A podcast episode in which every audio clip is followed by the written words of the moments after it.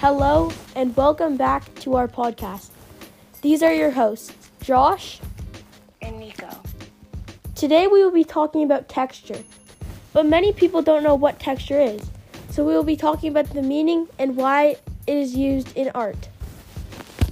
Texture refers to the surface quality of an object or pictures.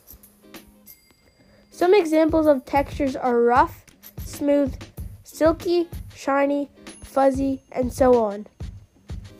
Now, why is texture used in art? Texture is used in art because it can bring drawings to, and images to life, making them feel real.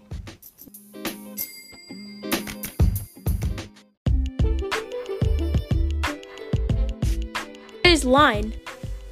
Well, line is an element of art defined by a point moving in space. Lines can be vertical, horizontal, diagonal, or curved. And can also be continued, implied, or broken. Overall, line is just how you draw a line in your painting. In our art class, we made some line art that we that are wavy and continuous, and some are short and wavy.